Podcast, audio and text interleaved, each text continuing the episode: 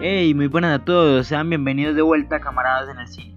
Escuchen todos los capítulos que ya tenemos, en especial este que están por disfrutar. Recuerden seguirnos en nuestro Instagram y esperamos verlos pronto en el cine. Un saludo.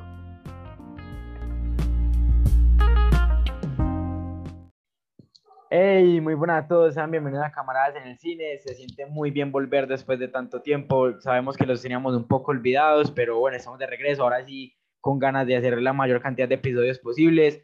Eh, bueno, el día de hoy, pues algunos anuncios parroquiales. Cambiamos de página de Instagram. Ahora es Camaradas barra baja en el cine barra baja 4 eh, o algo así. Se las damos en la descripción. Eh, segundo, el camarada Simon, como que se la pasa entrando y saliendo de Camaradas en el cine eh, en el momento no se encuentra en la parrilla principal. Su reemplazo actual es el joven Nicolás Serrano. Ya le vamos a dar el saludo. Y pues nada, este episodio es sobre Marvel Studios. Marvel, una empresa que empezó de cómics en los años 30, 40. Con la Segunda Guerra Mundial se popularizó mucho porque le enviaban estos cómics a los soldados y sobre todo el Capitán América. Que... Te escuchas un poco Sebas, Hola. ¿Quieres que.? No, no, eres solamente tú, Federico. Yo escucho a Sebas perfecto. Sí, me escucha bien, bueno, eso hay que ah, cortarlo. Eh, cierto, yo escuché a Fede cortado ahorita, pero bueno. Eh, ya, voy a continuar, eso lo cortamos. Eh, entonces, le, le, enviaban cómics del Capitán América golpeando a Adolf Hitler y eran algo que fue avanzando con el real del tiempo. Luego vinieron las primeras series de televisión, las primeras películas para televisión eh, en los años 80, 90 se popularizó bastante y con las primeras películas de Spider-Man en el 2001, 2002, 2003, con Tobey Maguire y después Andrew Garfield en el 2012, se popularizó mucho el cine de superhéroes y por eso se decidió hacer un universo cinematográfico compartido, algo que no se había visto nunca antes en el cine o si se ha visto eh, no había sido tan popular y tan bien hecho. Eh, empezó con la película de Iron Man 1, que de hecho la vamos a analizar ahora, eh, y siguió avanzando y tiene películas tan interesantes como Capitán América, El Soldado del Invierno, que también la vamos a analizar ahora.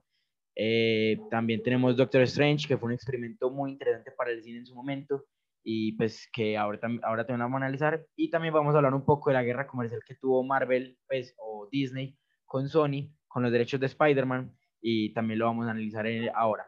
Entonces, por lo tanto, les doy la bienvenida a un nuevo episodio de Camaradas en el Cine. Querido Nicolás Serrano, ¿cómo estás el día de hoy?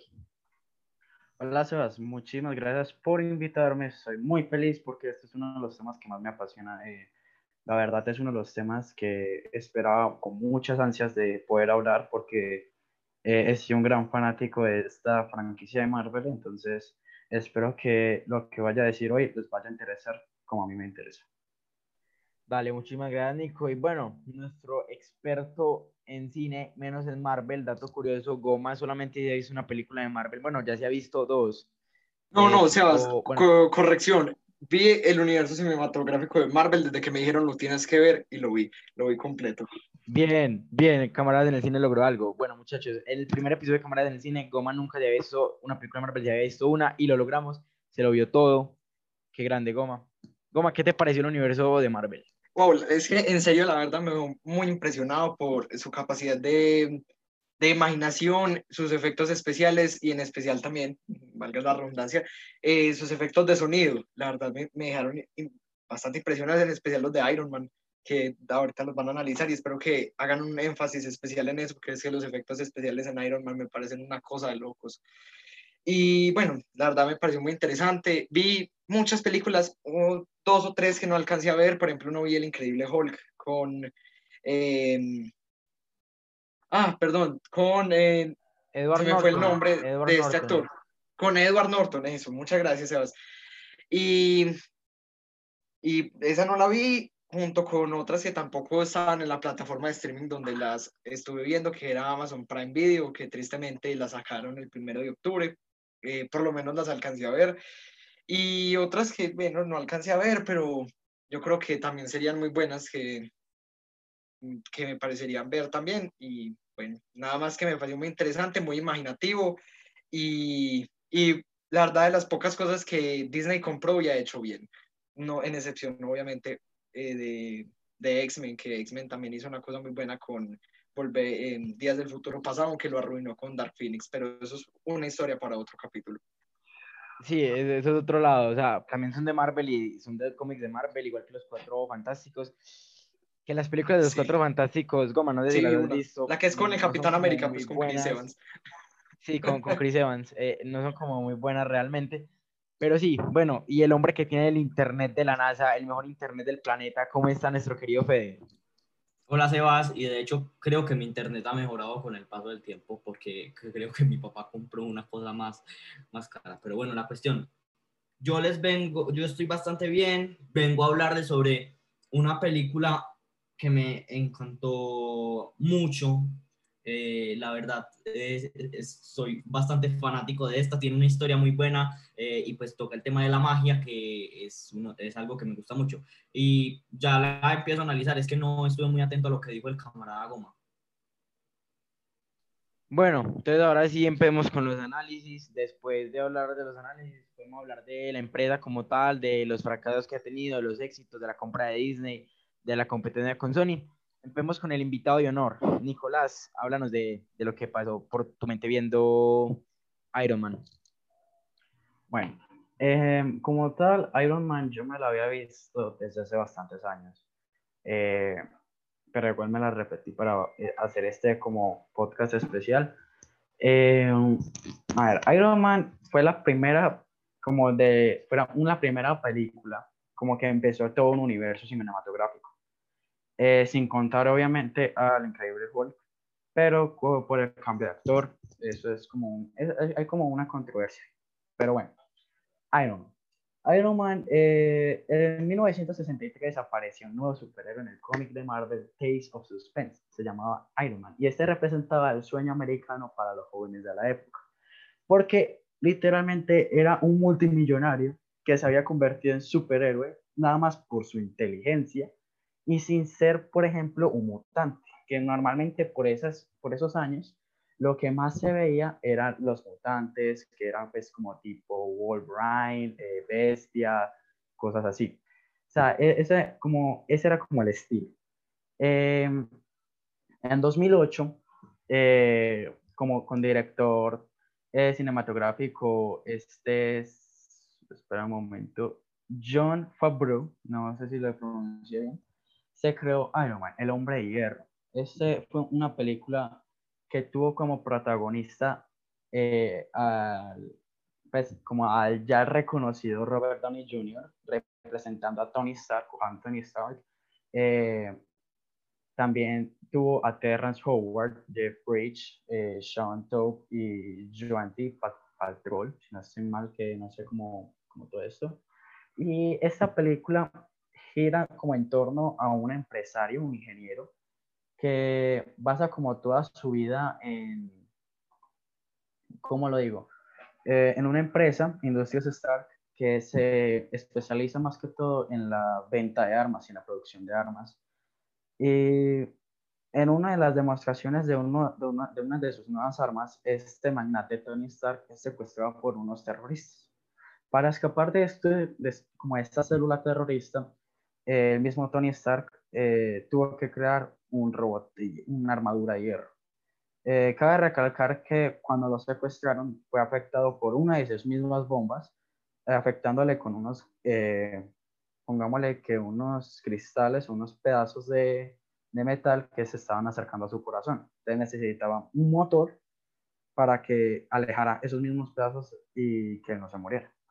El caso es de que tuvo desde ese momento un reactor en el pecho, que es el mítico reactor que azulito, que ustedes en todas las películas de Iron Man van a ver. Y la cosa es que después de esa huida, como esa célula terrorista, eh, Iron Man tiene como, el, como ya la mente de ser el justiciero, de derrotar a esa célula terrorista que tanto había afectado no solamente a su vida, sino que a su perspectiva del mundo. Eh, esta película tuvo una producción de 140 millones de dólares y recaudó eh, más del triple, o sea, 589 millones de dólares. O sea, como ahorita también lo decía Goma, eh, una de las cosas más impresionantes que a mí me, me pareció la película fueron los efectos especiales que se tenían justamente en la época del 2008, que no son tan avanzados como lo son ahora, pero para esa época era algo muy impresionante. O sea, es la, la calidad del video, la calidad de los efectos, eh, los efectos de sonido, eh, los efectos, por ejemplo, cuando el mismo Tony Stark se pone el traje, prueba el traje, vuela, son una cosa pues, impresionante y que se ha mantenido en casi todo el, universo cinematográfico. Entonces, es algo que recalco mucho en eso. Eh, la verdad es que con esta película es que se empieza como todo lo, todas las otras películas que normalmente se conocen como Capitán América, como Thor, como Los Vengadores, como todo eso. Entonces, eso es todo. Listo, muchísimas gracias, Nico. ¿Tú cuánto le das? Ah, sí, ¿cuánto la, la puntúas? En cuestión de película, yo le doy un 7.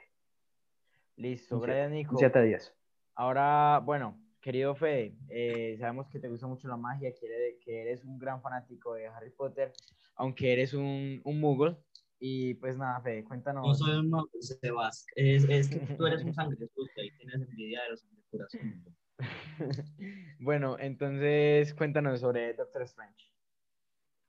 Bueno, eh, como ya lo dijo Sebas y como lo estuvieron prediciendo muchas personas en, eh, que nos estarán escuchando, eh, yo me vi al Doctor Strange, película del año 2016, si no estoy mal, ahí si me equivoco me corrijo, me corrigen, pero es una película que para el que no se la haya visto, que lo dudo mucho porque es una película bastante conocida. Eh, se trata sobre un doctor, eh, Stephen Strange, que es neurocirujano y es muy teso en lo que hace, pero por un trágico accidente eh, sus manos quedan con, como con, un, como con algún, un problema en los nervios que le hacen temblar. Y pues él intenta de todo para recuperarse y en un momento conoce a un tipo que le dice que se vaya a recuperar, pues que elevando su mente, eh, en, el, en Nepal podía encontrar eh, un lugar donde lo ayudarían a, a que su alma lo ayudara a, a, a, sanar su cuerpo. Y pues llega acá y resulta que es un sitio que lo maneja eh, un, un hechicero supremo que los subtítulos decían el anciano. Y pues al principio se niegan a enseñarle, pero después ya sí le enseñan. Me parece personalmente una película muy buena, pero creo que encuentro algunos... Ah, sí, eh, acá me corrigió el camarada, que para algunos se llama ancestral.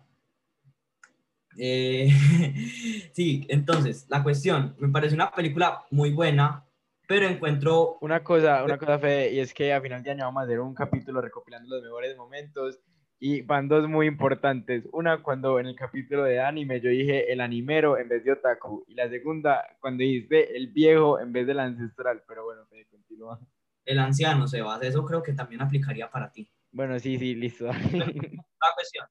El problema número uno que encuentro es que la entidad suprema que se supone que iba a tragar a la, a la Tierra, eh, Dormammu, me parece que no aparece tanto y que la forma en la que la derrotan fue como muy simple. Es que un problema que encuentro que se ha solucionado bastante bien en las películas de Marvel son las gemas del infinito, no porque sean una mala, una, una mala técnica de pelea o algo así, sino porque me parece que le dan mucho poder al personaje en cuestión. Y en este caso, el Doctor Strange tenía el poder de cambiar el tiempo a voluntad.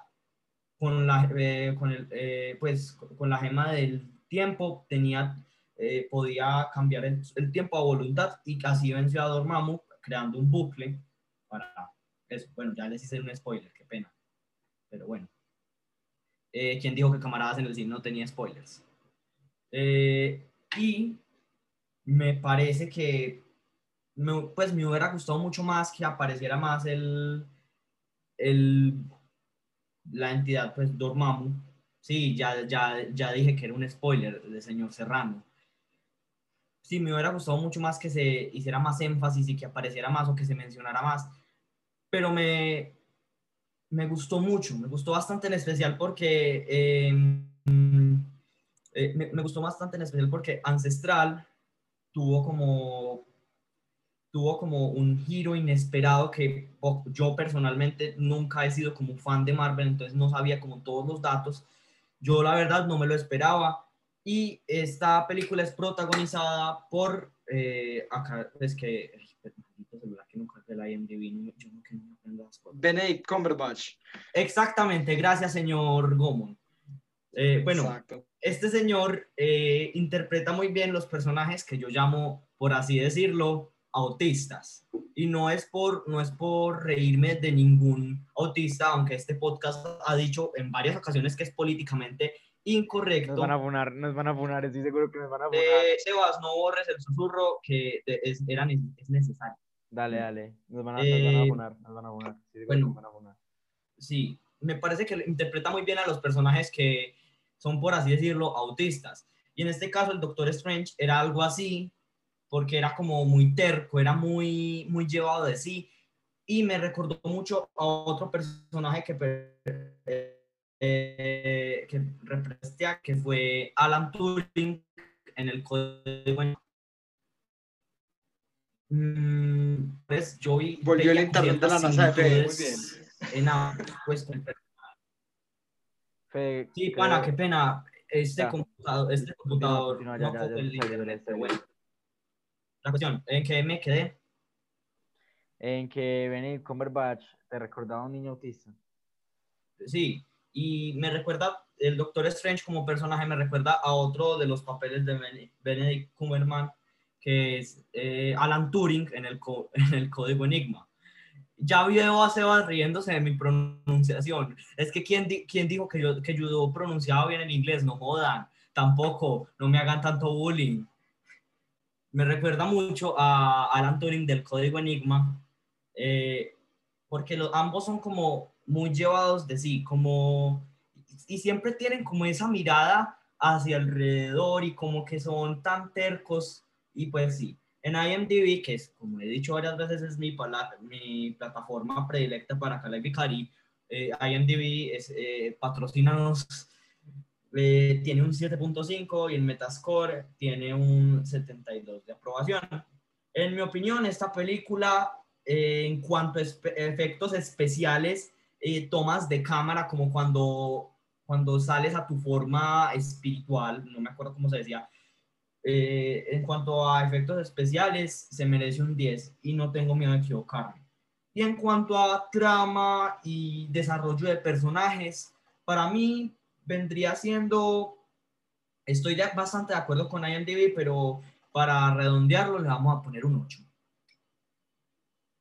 Listo, muchísimas gracias, Fede. Eh, bueno, antes que nada, no, IMDb no nos puede patrocinar, nosotros podemos patrocinar a IMDb porque es una organización que trabaja con las fundaciones, con los donaciones de los demás.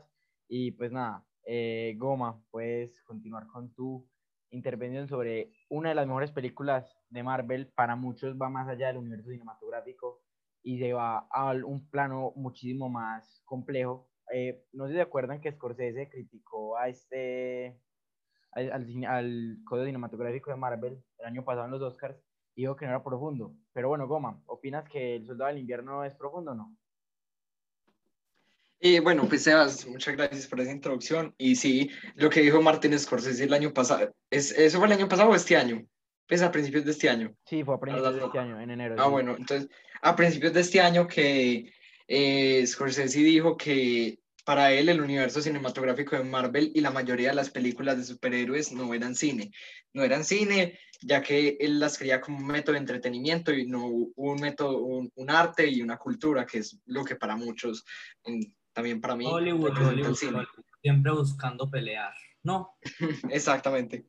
Pero en este caso, como bien dice Sebas, eh, El Soldado del Invierno es una película con un trasfondo muy político, eh, social, y sí, es muy, es muy político y con, y con un tema de, conspiración bastante impresionante, que por eso la verdad como me gustó, porque a mí me gustan mucho las películas con temas de conspiración como The Marathon Man o, El President's Man, que se las, obviamente se las se las recomiendo, que son películas muy buenas que tratan sobre política y conspiración.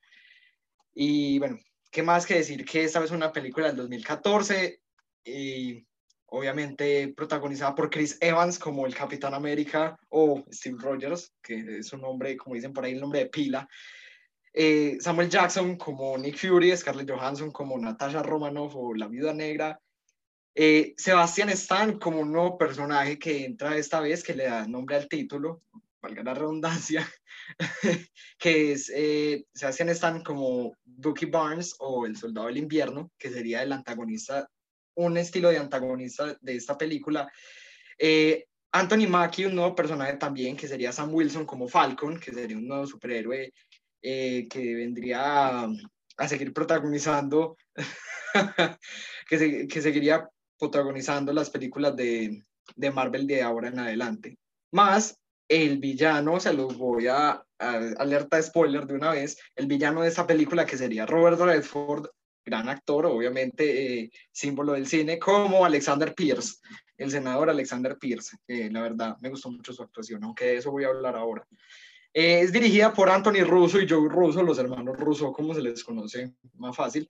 Y esta fue su primera película dirigida en el universo cinematográfico de Marvel, perdón, de Marvel, que serían otras, yo diría, otras películas de Marvel, muchísimo más taquilleras como lo son eh, Capitán América, Civil War, eh, Infinity War y Endgame, que sería la del año pasado.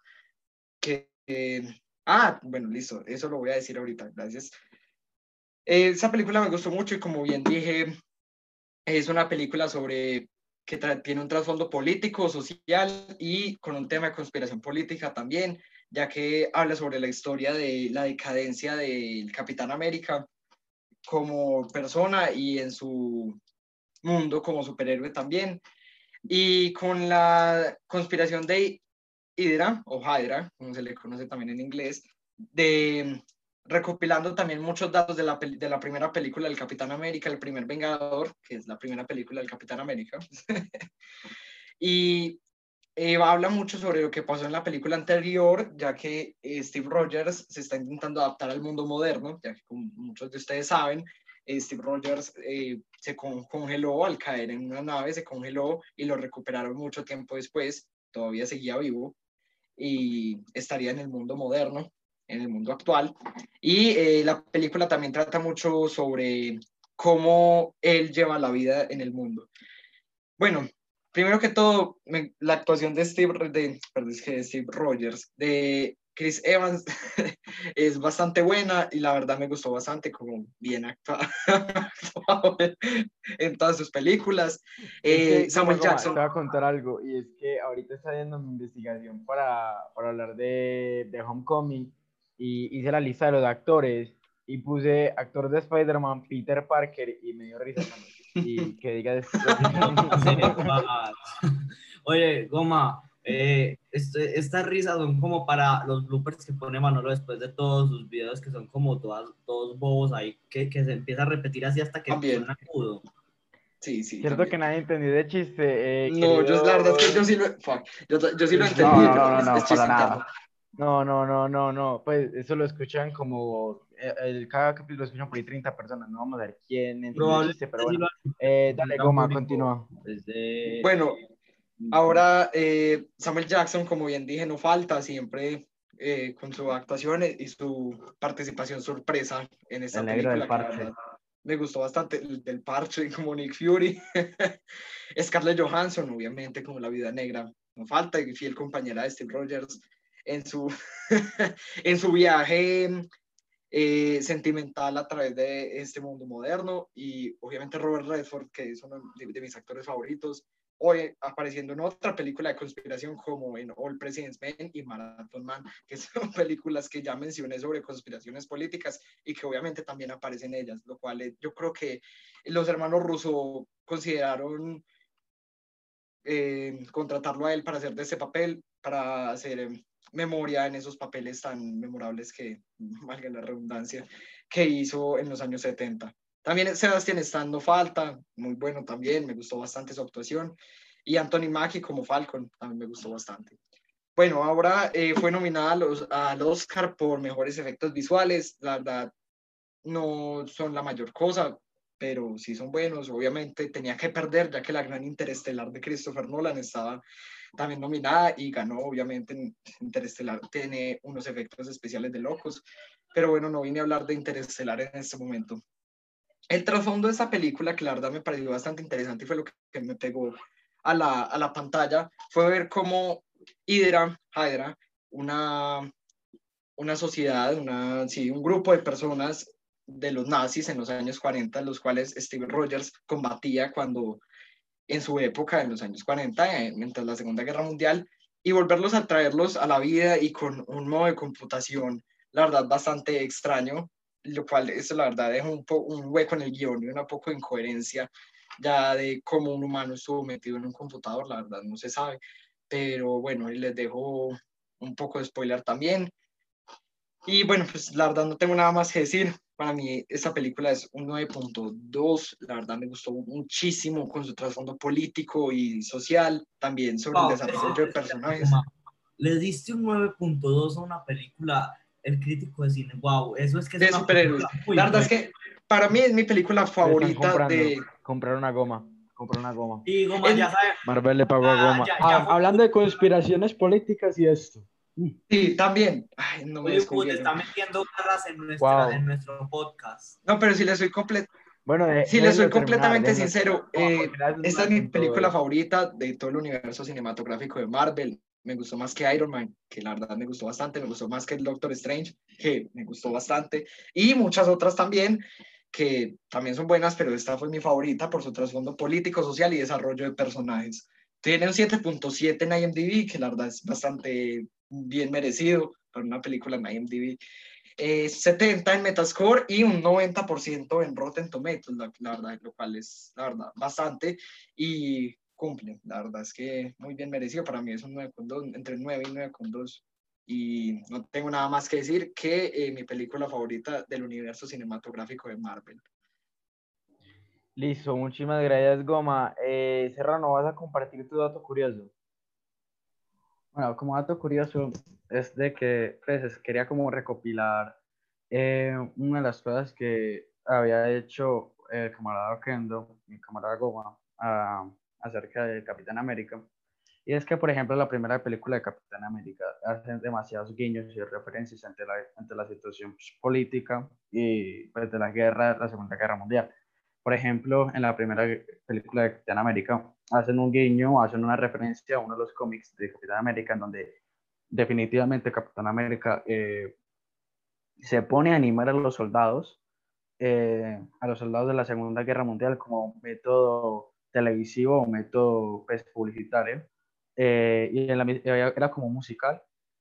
Y en la misma musical, en la misma obra, daba un puño a Adolf Hitler. Entonces, eso es como algo que se, se ve mucho como pues, políticamente hablando como una referencia.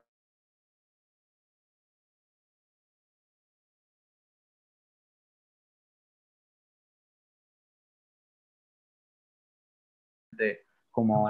es verdaderamente correcto. Yo pasé una etapa de mi vida bastante interesada en la Segunda Guerra Mundial y entre esos tuve la oportunidad de ver algunas caricaturas antiguas de, de la época y efectivamente o a los japoneses o a los alemanes.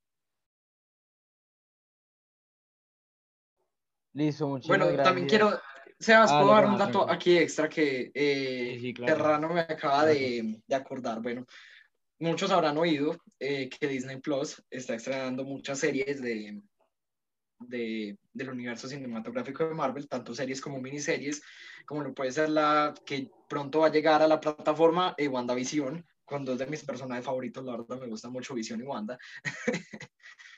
y, y, también va a llegar otra serie que serían Falcon y And the Winter Soldier, que serían Falcon y el Bucky Barnes y sus desventuras como pareja de superhéroes en esta miniserie, la cual no se han dado muchos adelantos, no ha salido todavía un tráiler ni un póster, pero ya se sabe que se va a estrenar en la plataforma. Listo, eh, muchísimas gracias Goma. Bueno, yo eh, hablé, pues tomé la idea de ver Spider-Man y recordé cuando en el 2017 salí cabreado con una sonrisa al cine por una de las mejores escenas post créditos que ustedes van a ver en su puta vida.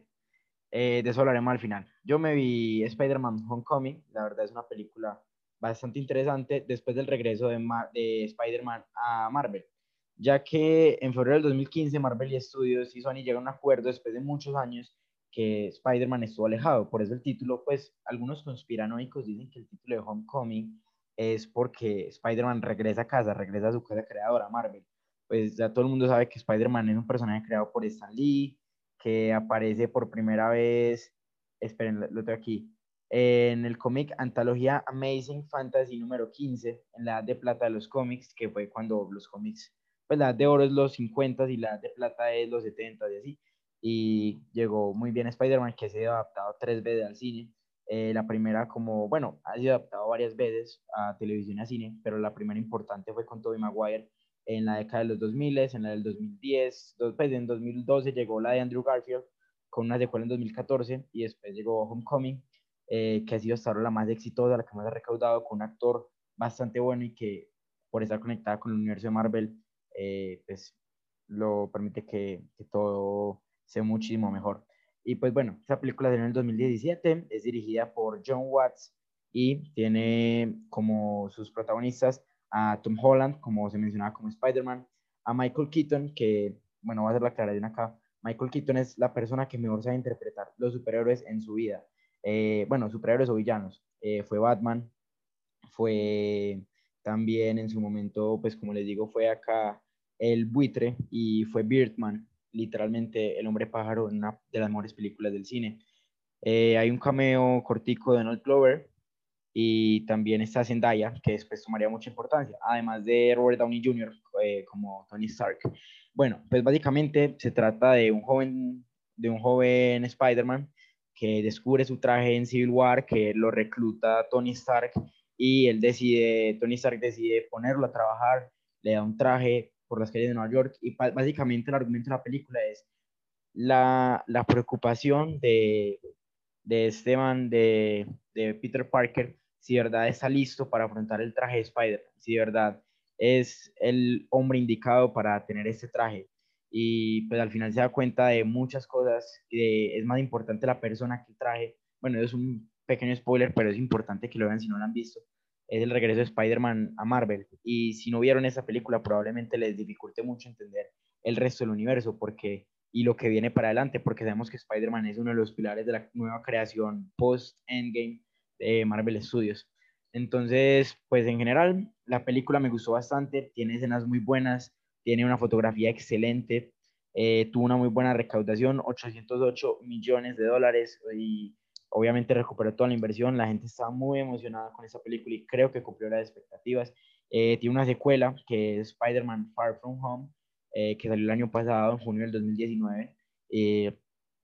fue también una buena película, en algún momento tal vez la podríamos analizar. En IMDb le dan un 7,4.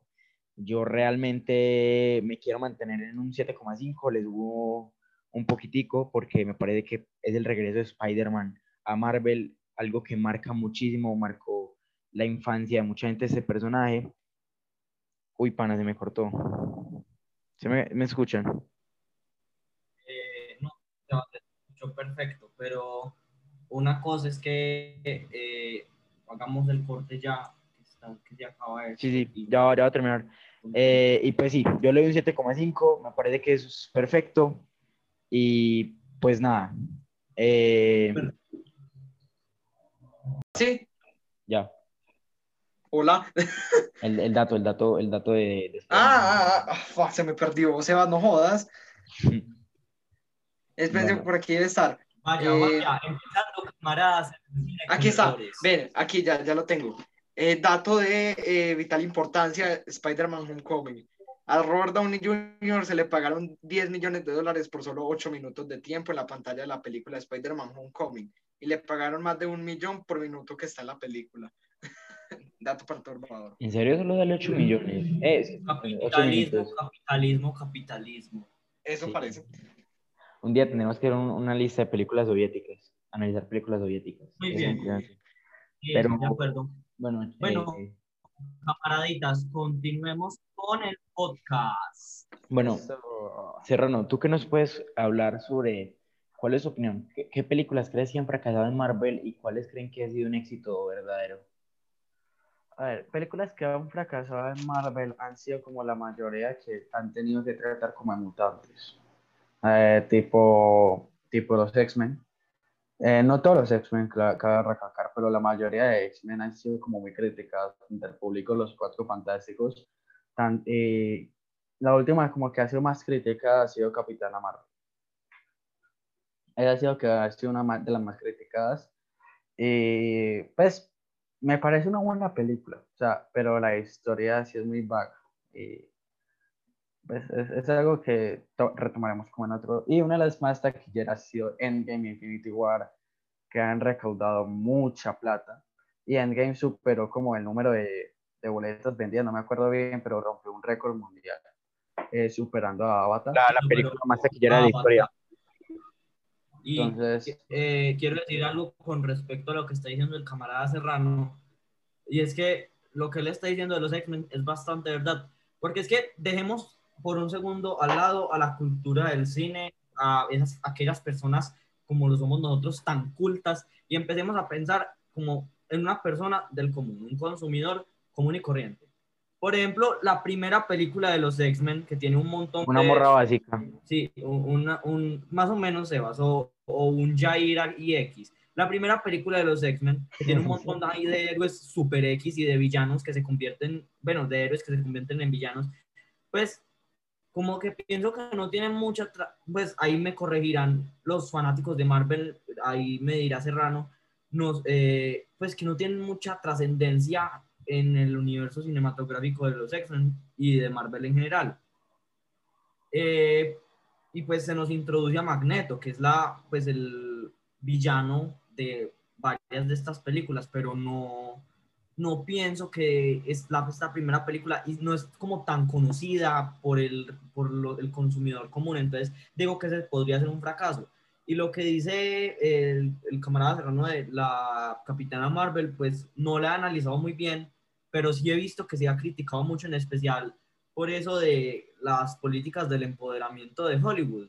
Y pues eso creo que ya lo hemos hablado en algún capítulo, en uno de los primeros, si no estoy mal, pero creo que por eso es que ha sido tan criticada y eh, lo que está diciendo Serrano es que sí, definitivamente que las, las dos películas de Infinity War y Endgame han sido las más taquilleras de toda la historia. Listo, eh, tienes razón en eso. O sea, la verdad, eh, películas que no me han gustado eh, de Marvel Infinity War. De verdad, pues yo sé que van a funar, pero me parece que es una película con una trama muy básica. Pudo haber sido mucho mejor. Y Endgame es la mejor película probablemente que hizo en el cine. Una, o sea, es que Endgame yo no la veo como una película, la veo como una experiencia. Serrano y Fede declararon en el cine, como yo sé que no, y que hemos seguido el universo como tal, eh, sabemos que ver Endgame en el cine fue algo que marcó nuestra vida para siempre. Pero Infinity War no. Infinity War me parece una película, la verdad, un poco plana. Pero fracasos como tal, no, yo no veo fracasos en Marvel sinceramente. O sea, todo han triunfado en taquilla, a, excepción de una, eh, el increíble Hulk del 2008. Y bueno, dato curioso, eh, ¿por qué no han hecho una película individual de Hulk con Mark Ruffalo? Y es porque tienen los derechos peleados con Universal, entonces no pueden sacar películas individuales, solamente grupales. Ah, Pero pues sí. y quería decir algo con respecto a lo que dijiste en, de, de Infinity War. Es que por así decirlo, Infinity War, creo que te refieres a que es como cuando, es como con las películas, como pasa con las películas de Harry Potter con el príncipe mestizo, que es antes de que empiece todas las reliquias de la muerte, que es, pues, que es esa, que tiene tanta acción, eh, tan, pues, tantas revelaciones. Y pues en cambio la película del príncipe mestizo es como la más odiada y la más incompleta de todas, pues creería que yo que con Infinity War pasa algo similar, ya que es como la explicación de lo que vendrá en la última película, la tan esperada última película. Pues sé que es una comparación un poco rara, ya que son dos sagas. No, no, pero, pero más que todo es como una contextualización, o sea, es como un abrebocas a lo que va a ser Endgame. O sea, es como el por qué se van a pasar esto, el sí, por qué de las cosas. es como una explicación básica y por eso es que se pierde mucho como la esencia que ha tenido Marvel, porque la, sí, claro, pelea es al final y ya. Sí, eh, por eso es que sin Endgame, sin Infinity War no habría Endgame, sin el Príncipe Mestizo no habría las Reliquias de la Muerte. Eh, eso es lo que se refiere Fede. Entonces, lo que digo yo es que pues Marvel no ha tenido fracasos, ha tenido películas malas. Eh, bueno, tuvo el fracaso del Increíble Hulk, pero ha tenido películas malas, sí. Iron Man 3, Capitana Marvel, y en mi percepción de, de Sebastián, eh, Infinity War, yo sé que todo el mundo está en contra mía, para mucha gente Infinity War es la mejor película de, de Marvel, eh, pero bueno, eh, son los únicos tres. Y en general Marvel que viene produciendo películas desde los años 90 eh, con sus personajes, me parece que ya ha tenido más fracasos. O sea, Marvel vino a triunfar con Iron Man 1 en 2008, que probablemente, yo no sé si ustedes sabían, pero eh, Tony Stark, si Tony Stark, que me puedo alguna, eh. Robert Downey Jr. tenía esa última posibilidad. Si Iron Man triunfaba, eh, se volvió un actor exitoso. Si no triunfaba, eh, fracasaba y era un actor X. Ah, La, la historia de Robert Downey Jr. es una historia muy como guau, o sea, de pas pues porque de pasar como de estar en las drogas, en prisión, en la cárcel. en la Ay, cárcel, sí, por eso. calma. Yo sé que es muy interesante y todo, pero me la pusieron a exponer en inglés y pues, y pues me, me, me aburrió. No, pero no, sí es interesante, de verdad que es un man que logró salir de todo eso. Y pues bueno, muchachos, eh, ya hablando de eso, pues que en conclusión, que fracasos taquilleros ha tenido muy pocos y fracasos creativos ha tenido varios, sobre todo fuera del universo Marvel. Por ejemplo, eh, la de Andrew Garfield, que fue de Sony, malísima. La de Los Cuatro Fantásticos, malísima. Eh, la de Daredevil de 2003 con Ben Affleck, malísima. Entonces, Goma, ¿tú qué opinas de esas películas que acabo de mencionar? Bueno, la verdad es que yo vi eh, Daredevil, puesto que vi la serie y la, la serie original de Netflix y me gustó bastante, muy bien, se la recomiendo. Y por pasando cosas y investigando en Amazon Prime Video, me encontré con un bodrio llamado Daredevil, con un actor bastante criticado y al mismo tiempo alabado, que es eh, Ben Affleck, y la verdad no me gustó nada, la verdad es muy mala. Y también ah, cabe aclarar que de, de las películas que acaba de decir Sebas, también pueden estar Ghost Rider con Nicolas Cage, que también es bastante regular. Uy, sí. Y bueno, la verdad es que esos fracasos ahí de Mabel, de, de Mabel, de Marvel, De Mabel. De Mabel. de Marvel en, en crítica y también en taquilla, crean que eh, Daredevil y Ghost Rider fueron un fracaso en taquilla y en crítica también, pero no, simplemente son eh, unos pequeños bumpes que hay ahí, un pequeño salto de Marvel, de cosas buenas, de salir de las dos primeras películas de Spider-Man de la trilogía de Sam Raimi, hacer la tercera, Ghost Rider, Daredevil, y las dos de, de Spider-Man de, de Andrew Garfield, la verdad fue un error ahí bastante grande. Bueno, eh, ya para seguir al siguiente punto, eh, yo no sé, pues este punto puede ser corto sobre lo de Sony y Marvel, que en mi percepción me parece que está mal, que, que Marvel no tenga completo derecho creativo de sus personajes, porque, pues no sé, y eh, Goma, eh, también tú nos ibas a hablar de la guerra comercial que tuvo con DC, ¿qué nos ibas a comentar al respecto? Y bueno, la verdad es que la historia con DC es bastante interesante, ya que desde los años 50 DC y Marvel han- siempre han competido para ver cuál es la productora y la editora de, de cómics, la mejor editora de cómics que hay. Pues sí, tanto en películas eh, como en cómics, DC se adelantó, creó la primera película de lo que inició como cultura de hacer películas de superhéroes, que es la de Superman con Christopher Reeve en el papel principal.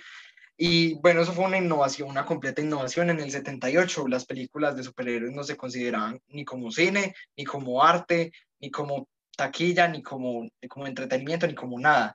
Nada, es que simplemente no existían, ya que después de eh, ese pequeño fallo que tuvo ahí DC con, con la serie de, de Batman, que para ser el Caballero Oscuro no era nada oscuro, ya que era una ciudad gótica muy rosada y llena de colores.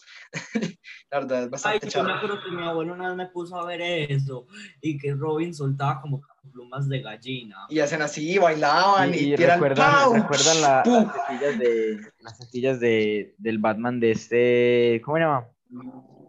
Que Eh, amo ese. No, no, no. Ah, bueno, es el del 66. Bueno, me adelanté muchos sí. años. Sí, Eh, yo creo Ba- que te adelantas. en. Batman y Robin del 98, Ah, sí. las, las, las batitetillas. Bueno, sí, eso es un tema para otro día.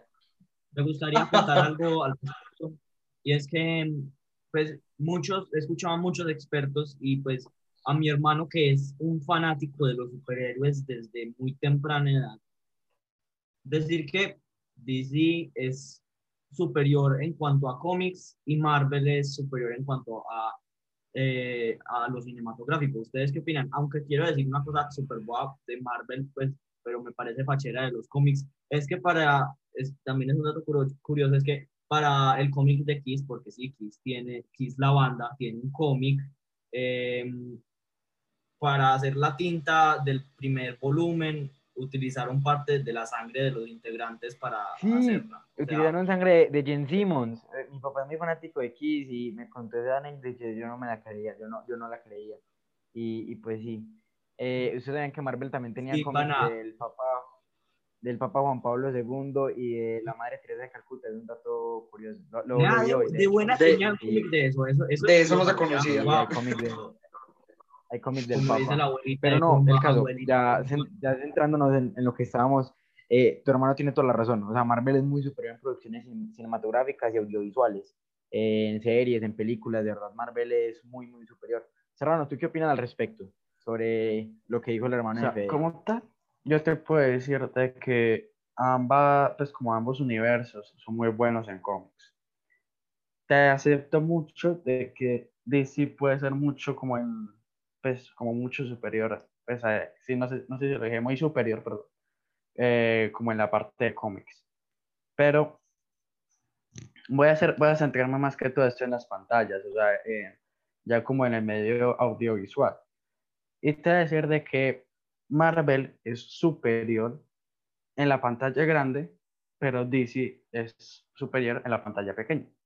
DC es muy superior en el tipo de series, eh, con las colaboraciones que ha hecho con CW, que sería, por ejemplo, el universo de Arrow, eh, tipo Flash, Arrow, Supergirl, DC Legends of Tomorrow, que son series que han marcado mucho, que han generado bastantes beneficios a nivel económicos y que han como que eh, generado mucha influencia en eso. Pero Marvel ha dejado mucha más influencia en la parte como taquillera de las pantallas grandes. No sé si Sebas eh, quiere decir algo. Pues a ver, las series de CW fueron muy buenas al principio, ya hoy en día es una basura todas, pero pues bueno, es un tema para otro día. Eh, en algún momento analizaremos series de CW o Y- hay que hablar de televisión ahora que lo pienso, siempre hablamos de películas, pero Y quiero decir una, quiero decir una cosa al respecto con eso. Y es que creo que algo bueno que tiene Marvel, un fuerte, que es más que nada artístico, es que creo, por he visto, que no han dejado corromper tanto a sus personajes como lo han hecho DC. Y pues hasta donde llega mi conocimiento, Marvel no tiene una caricatura con sus, con sus personajes más chiquitos, regordetes y gritones como lo es Los Jóvenes Titanes en Acción. Los Jóvenes Titanes es una obra de arte. La- los Jóvenes Titanes en Acción y su película son una obra de arte. Pero bueno, otro día hablamos de DC. Eh, de verdad que el tema es de Marvel. Bueno, hablando de eso, este capítulo se lo queríamos dedicar a dos personas. Este capítulo estaba proyectado para hacerse hace un mes, mes y medio, eh, con motivo del fallecimiento de Chadwick Boseman, eh, en honor a Marvel. Y pues ese, este capítulo va dedicado a él, eh, a su familia y a Stan Lee, eh, que falleció hace ya dos años, pero que fue el que sentó los precedentes para, para eso. Entonces, Wakanda Forever. Wakanda eh, Forever. Sebas, eh, cuando estemos en el, en el Valhalla en el, o en el cielo soviético, no sé cuál, el, el cielo soviético, probablemente van a ser los invitados de camaradas en el más allá.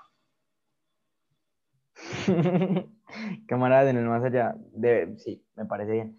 Eh, y pues nada, para ya terminar, quiero que cada uno diga como qué le dejó Marvel para su vida, cuál ha sido el impacto en, en la sociedad. Y si empiezo yo, viendo que Marvel me ha enseñado muchas cosas, pues yo siento que yo no soy crítico de cine como el viejo Goma, pero me gusta mucho analizar las películas y todas las películas de Marvel siempre dejan algo importante, no solamente enseñanzas así morales, sino eh, temas sobre química, eh, química, física cuántica, eh, con Iron Man o o en Spider-Man uno aprende también muchas cosas y bueno, en todo caso, y para la cultura me parece que Marvel revolucionó el cine de superhéroes, o sea, el cine de superhéroes era muy bueno con la trilogía de Nolan de Batman, eh, que yo creo que cualquier cinéfilo ha visto El Caballero de la Noche, pero eh, realmente me parece que los superhéroes de Marvel y el cine de Marvel, el universo compartido de Marvel, cambió el marketing del cine, cambió la forma de ver una saga de tantas películas, y pues sí, eh, Nico, que vos sos un gran fanático de Marvel,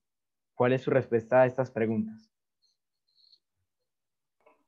Solo te puedo decir de que para mí cada película de Marvel ha dejado un mensaje. Y no solamente como en el tipo, como tú lo mencionabas, acerca de, de que me ha dejado de como aprender acerca de física con Tony Stark o algo así, sino que, por ejemplo, una de las cosas que más me ha enseñado, por ejemplo, ejemplo, Iron Man, eh, es como el nunca rendirse ante las circunstancias o adversidades que no se pueda presentar. El no, pues como tener un impedimento para mejorar o para aprender más. Eh, por ejemplo, en Spider-Man, eh, o, en, por ejemplo, en Doctor Strange, que es de que no te puedes rendir como ante lo que los demás dicen o ante, los, ante los demás como piensen de ti. Siempre debes dar lo mejor de ti mismo y superar las expectativas de los demás. Eso es algo que me ha dejado como esas dos películas.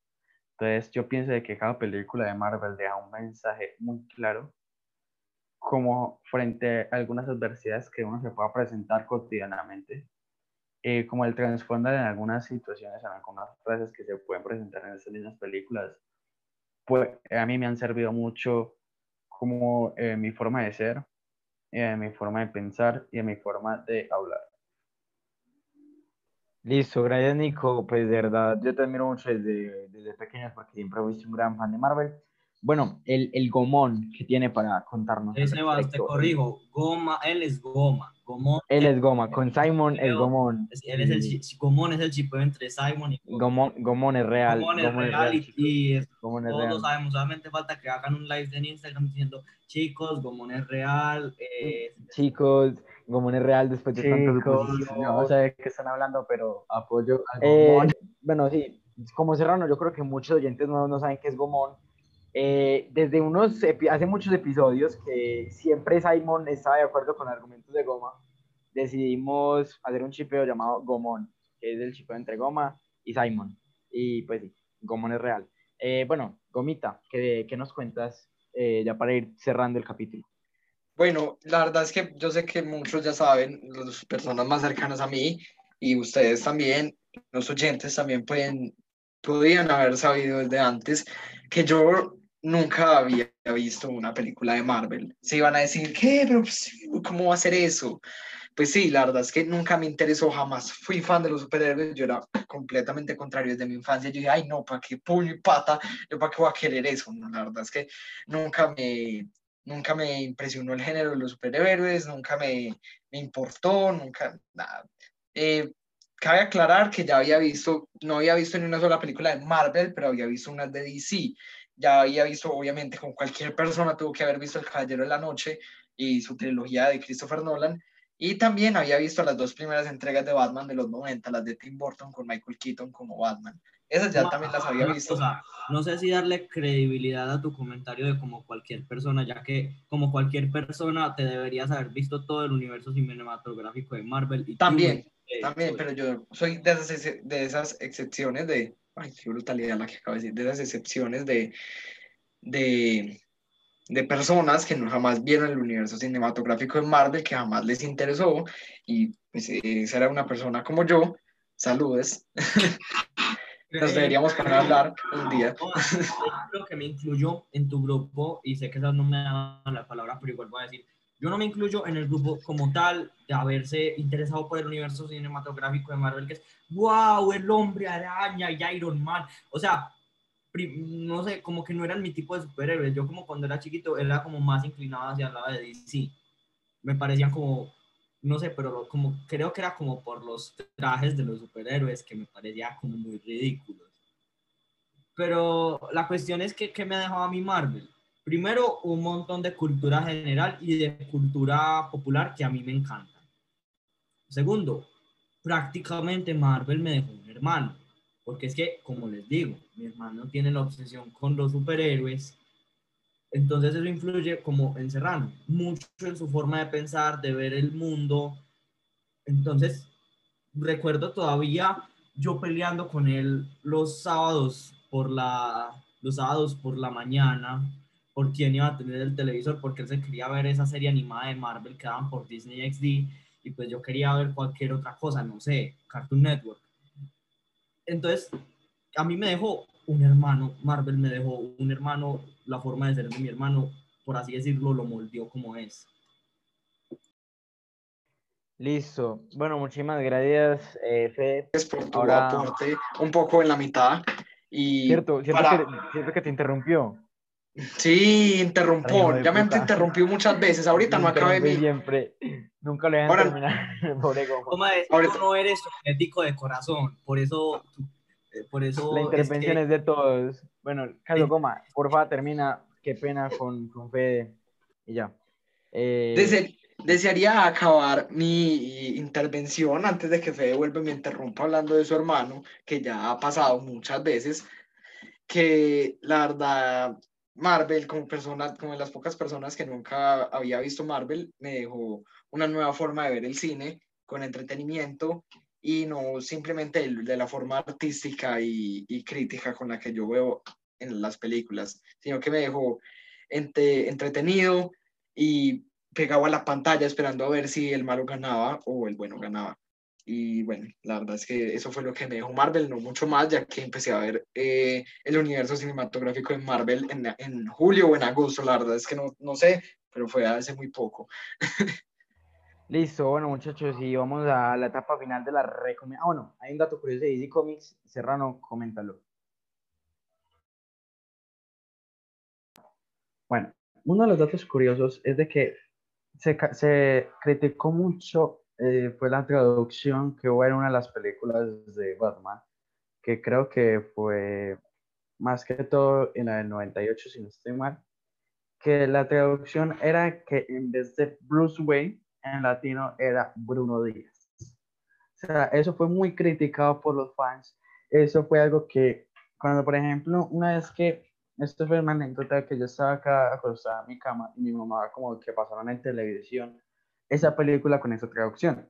Y entonces mi mamá me empezó a decir acerca de, ¿a ti qué te pareció la película con el traje de Bruno Díaz? Y yo, ¿Bruno Díaz? Estaba preguntándome qué era. Es que sí, Batman. Y yo, es que no, mamá, es Bruce Wayne. Todos lo conocen como Bruce Wayne, pero justamente en esa película o en esa trilogía fue como todo, ahí como todo, como todo raro y eso fue muy criticado. Y, y algún punto a es que eso no ha pasado en el, en, el universo cinematográfico de Marvel.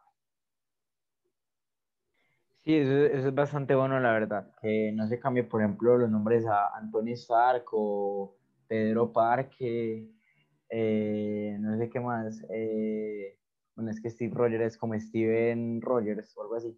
Pero sí, eh, gracias a Dios. Esteban. Este, Esteban Rogers o Scar Scarlett. ¿Qué, ¿Qué, traducción tiene? Bueno, es que Scarlett es Escarlata, es Escarlata Johansson. Pero, ¿cómo, era? ¿cómo se llama Viuda Negra? Nat Natasha, Natasha Romanoff. Nat Natalia Román, Natalia Román, pues no, no, no cuadra, no cuadra. Bueno, vamos con las recomendaciones. De, los, de, la última dinastía de los, de los rusos. Dale, buen dato, crack hubiera sido muy genial que te hubiera preguntado. Ah, joder, y, pues, es que tú eres la definición de lo que, lo que dijo una, de una frase que mandé por el grupo de camaradas en el cine, que dice, dale al más ferviente de todos los revolucionarios poder y en unos cuantos meses será peor que el zar. Mm, ah, bueno, vale. Eh, gracias, gracias por la frase. Eh, gracias por el dato, crack, y la frase. Eh, Goma, danos su recomendación de, de la... Bueno, la verdad es que llevo, mucho tiempo sin, sin grabar, entonces tengo muchas, muchas cosas para recomendar. Bueno, primero les quiero recomendar la, la película de la obra maestra Richard Attenborough, que es la biografía de Mahatma Gandhi. Gandhi, la verdad me gustó mucho esa película. Para muchos es muy criticada, pero personalmente a mí me encantó. Eh, segundo, una película independiente de, de las primeras que hizo A20 el, el, estudio naciente A24, que es Mississippi Grind, una historia de apostadores bastante original, bastante bonita y que es un mensaje también bastante bueno. Y tercero, Ransom, con Mel Gibson y dirigida por Ron Howard. La verdad me gustó bastante también, la pueden encontrar en Netflix y me gustó mucho. Es de un secuestro, me gustan mucho las historias de secuestro y bueno, aquí se las tiro, se las recomiendo. Te recomiendo, a ti que te... Uy, pana Gómez, silenciate. Eh, a ti que, a ti que te, te gustan las historias de secuestro, te recomiendo ver un documental de la Deep Web. Bueno, sí. Eh, un, un, recopilatorio de secuestros de la Deep Web, son, bueno, del LN. Gracias por... Gracias. Eh, eh, esas recomendaciones son bastante buenas.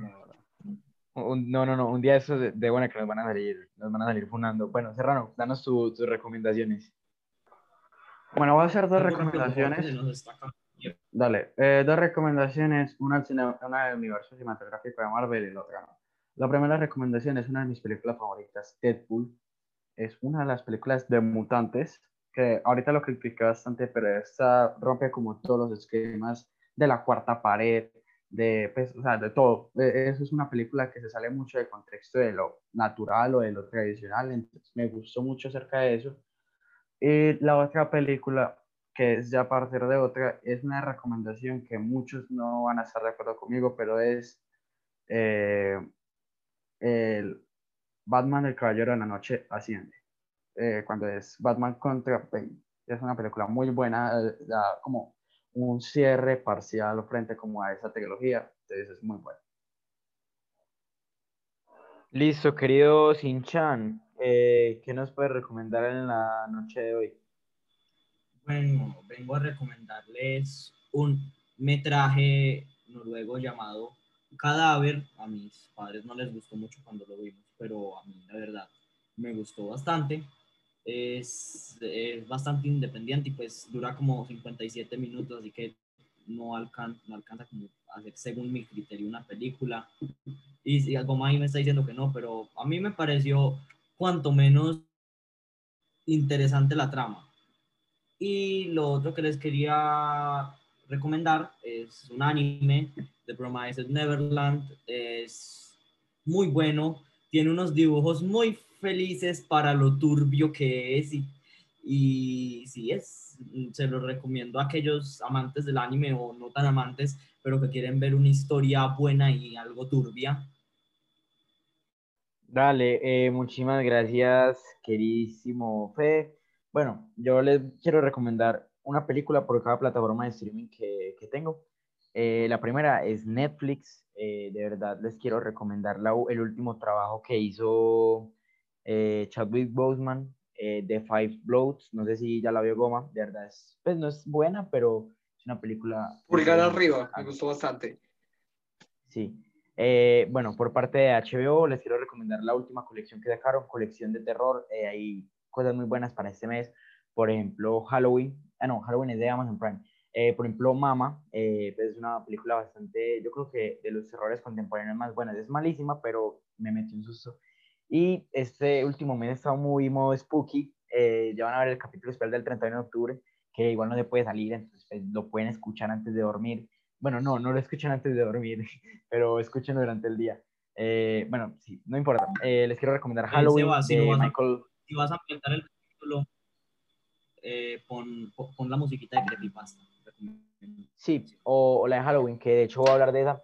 Amazon Prime, eh, Halloween de la famosa historia de Michael Myers y un asesino en serie. Están todas las películas de Michael Myers en Amazon Prime, muy recomendada. Y pues bueno, esto fue Camaradas en el Cine. De verdad, muchísimas gracias por escucharnos. Los que quedaron hasta aquí los llevamos en el corazón comunista y eh, nos vemos